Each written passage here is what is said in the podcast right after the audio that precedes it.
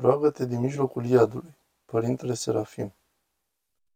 Dragă Serafim, mi-e atât de rușine pentru tot ce am făcut în viață, pentru căderi și pentru tot. Droguri, alcool, desfrânare. Simt atât de mult întuneric în mine și în jurul meu și nu este nicio lumină și nicio ieșire din acestea. Nici măcar nu mă pot ruga ca să ies din acestea.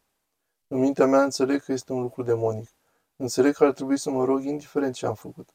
Dar pur și simplu nu mai cred în mine. Mă simt atât de vinovat și atât de lipsit de valoare, încât nu mă mai pot ruga pentru mine. Nu mai pot scoate niciun cuvânt de rugăciune care să fie viu pentru mine, pe care să-l pot crede eu însumi și să nu mai vorbim de Dumnezeu. Nu știu ce să mai fac, nu știu pe ce cale să o iau, de aceea îți trimit acest mesaj sperând că tu vei ști.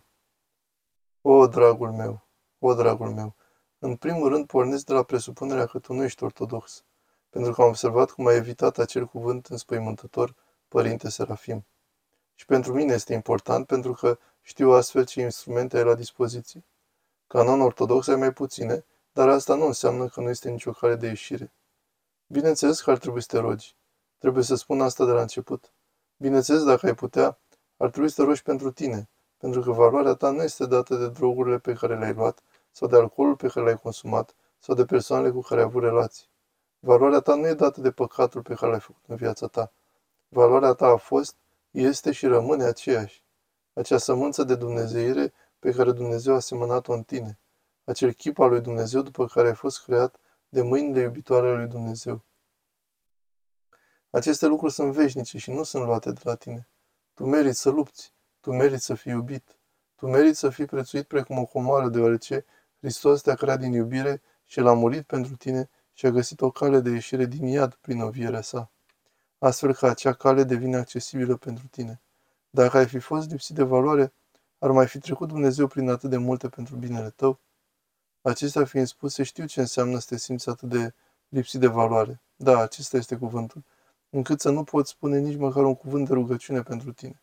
Nu te mai poți negăși să încerci pentru că ai încercat de atât de multe ori și ai promis diferite lucruri ție, lui Dumnezeu și oamenilor din jur, de atât de multe ori încât doar să te gândești că poate ai vrea să mai faci o nouă promisiune, încă una pentru o mie oară, este aproape ca un act de blasfemie.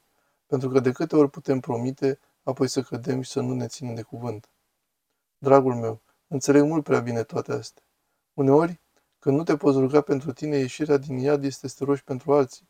Sunt exemple, bineînțeles că sunt multe exemple în istoria și tradiția bisericii, dar fiindcă nu ești ortodox, mă voi referi doar la Sfânta Scriptură. Este un exemplu în Biblie care de fiecare dată mi-a transmis ceva atât de profund. Este vorba de omul posedat de diavol din Gadara. Hristos îl găsește pe acesta dezbrăcat și trăind în morminte, mereu fugind de oameni și ducându-și viața posedat de diavoli. Acel om care atunci când îl vede pe Hristos îl întreabă, ce ai tu cu noi, Iisuse, Fiul lui Dumnezeu celui prea înalt? Acel om care era atât de posedat de acea prezență demonică, atât de adâncit era în iadul său, încât vorbea cu vocea diavolului, bineînțeles că această întrebare nu a venit de la el, de la ființa umană. Această întrebare vine de la demonii care îl posedau, dar vocea lui s-a transformat în vocile lor pentru că viața lui a devenit viața lor. Acest om atât de căzut până la punctul de a înceta să mai existe, până în momentul în care existența sa era existența demonilor care îl posedau. Acest om este vindecat de Hristos. Iar după ce este vindecat și vine în sine, își recapătă sănătatea minții, îi spune lui Hristos că vrea să-l urmeze, să lase totul în urmă și să-l urmeze și însuși Dumnezeu, care l-a iubit atât de mult, atât de mult, încât a găsit o cale de a-l vindeca, îi spune nu.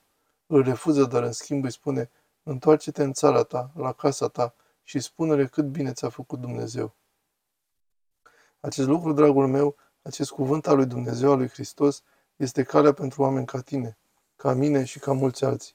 Când nu te poți ruga pentru tine, roagă-te pentru ceilalți. Când nu te poți ruga pentru tine din cauza acestei greutăți a stării păcătoșenii tale. Fii un avocat pentru toate acele milioane, zeci și sute de milioane de persoane care trăiesc în același păcat ca tine, care au căzut în același fel în care și tu ai căzut, care se luptă cu drogurile ca și tine, cu poftele ca și tine, cu alcoolul ca și tine, cu deznădejdea la fel ca tine.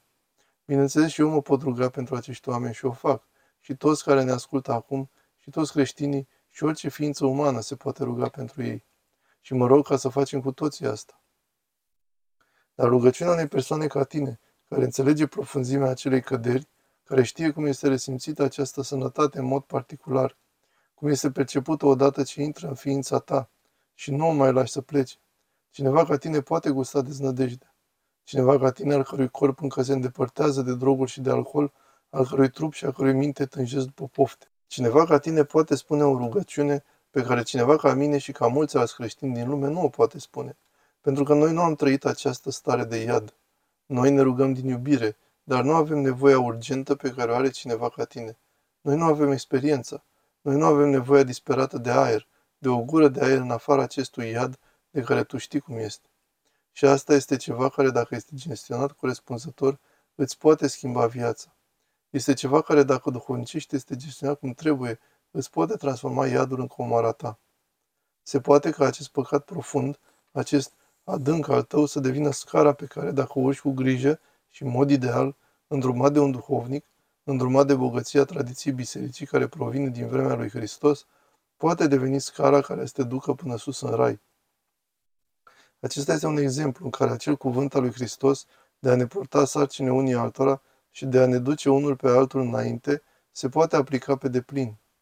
Tu, dragul meu, poți înțelege întunericul tuturor acestor sute de milioane de oameni care se luptă exact așa cum te lupți și tu. Durerea ta este durerea lor, deznădejdea ta este deznădejdea lor. Și dacă nu te poți întoarce cu milă și cu iubire spre tine, și poți să înțeleg asta, vei putea să te întorci cu milă, compasiune și înțelegere spre ceilalți, pentru că, din nou, tu vezi cum suferă ei într-un mod în care eu nu pot vedea. Dacă cineva ca mine se poate ruga pentru ei din exterior, datorită iubirii pe care o avem pentru întreaga lume, pentru oameni ca trupa lui Hristos, tu te poți ruga fără nicio distanță, din intimitatea actualei experiență. Eu sunt cineva care se roagă pentru cineva care se neacă în mare, dar eu sunt în barcă sau pe mal. Tu te rogi ca cineva care se neacă alături de altcineva. Și minunea iubirii lui Hristos, dragul meu, este că dacă doi oameni se neacă împreună, iar unul dintre ei se întoarce și plânge cu lacrimi de iubire și de rugăciune pentru celălalt care se neacă lângă el, Hristos va interveni de fiecare dată și va salva pe amândoi. Îl va salva pe fratele tău pentru iubirea ta și te va salva și pe tine pentru iubirea ta față de fratele tău. Sfântul Siluan, care este unul dintre cei mai iubiți sfinți contemporani, el a trăit în secolul al XX-lea. Cred că a murit în 1960. Sfântul Siluan din Sfântul Munte Atos a descris odată cum s-a lăsat pe sine intenționat să-și imagineze iadul în care erau cei care îl rugau să-i pomenească. Și a imaginat durerea lor și a imaginat lipsa lor de scop și a imaginat cum se simțea păcatul în ei și vorbim aici despre un sfânt.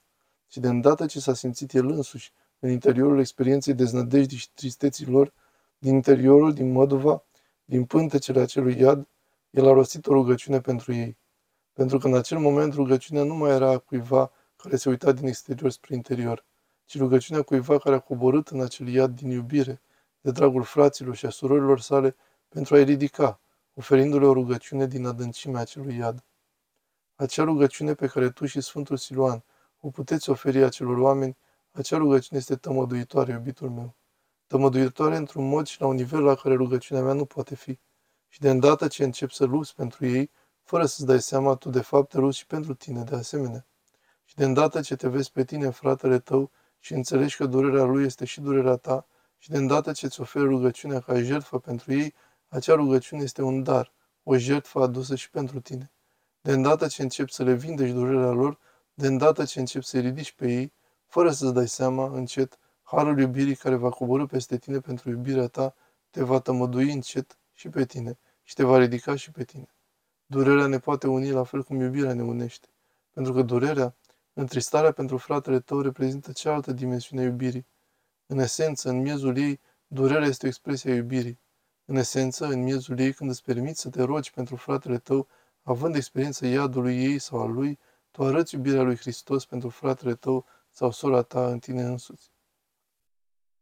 Și deși te poți simți lipsit de importanță, fratele meu, tu în acel moment manifesti iubirea lui Dumnezeu pentru lume. În esența ta, în profunzimea ființei tale, tu ești asemenea lui Hristos, deși la suprafață tu încă porți cicatricile tuturor păcatelor tale. Hristos îngăduie aceasta în generația noastră, pentru că îngăduind aceasta ne ușurează lupta împotriva mândriei, lupta împotriva acestui sentiment că putem face noi singuri ceva fără El. În acest mod, toate aceste comori pe care le adunăm, toți acești oameni pe care îi ajuți, fără să știi, sunt acolo depozitați drept comori ale tale pentru ziua judecății tale. Pentru că nu știi, iubitul meu frate, nu știi câți oameni din lumea asta, de când ai început să te rogi pentru ei, câți oameni din lumea asta vor putea să se abțină de la păcat. Poate nu întreaga lor viață, dar pentru o zi, sau poate dacă nu, pentru o zi întreagă, pentru o singură dată în acea zi. Și reușita lor pentru acea singură dată este parțial și a ta. Tu nu știi când te rogi din adâncul deznădejdii pe care o simți acum, nu știi câți oameni nu se aruncă de pe un pod pentru că ceva în inima lor le spune nu, nu. Și fiecare suflet, fiecare trup pe care îl salvezi, iubitul meu, este comoara ta. Comoara ta în fața lui Hristos în ziua judecății. Aș vrea să fii aici ca să te pot îmbrățișa din partea unui om păcătos pentru un alt om păcătos, din iadul meu care e diferit de al tău spre iadul tău. Ne putem susține unii pe alții. Mă voi ruga pentru tine. Te rog să te rogi pentru mine. Și ne vom duce unii pe alții mai departe și rugându-ne pentru lume din pântecele iadului nostru personal, putem duce mai departe întreaga lume. Ca o armată de soldați abia mișcându-se, abia croindu-și drumul înainte prin noroi, prin murdăria păcatului. Și cu toate acestea mergând înainte. Fi binecuvântat, fratele meu, și binecuvântat să fie mereu toți frații și toate surorile tale. Amin, amin, amin.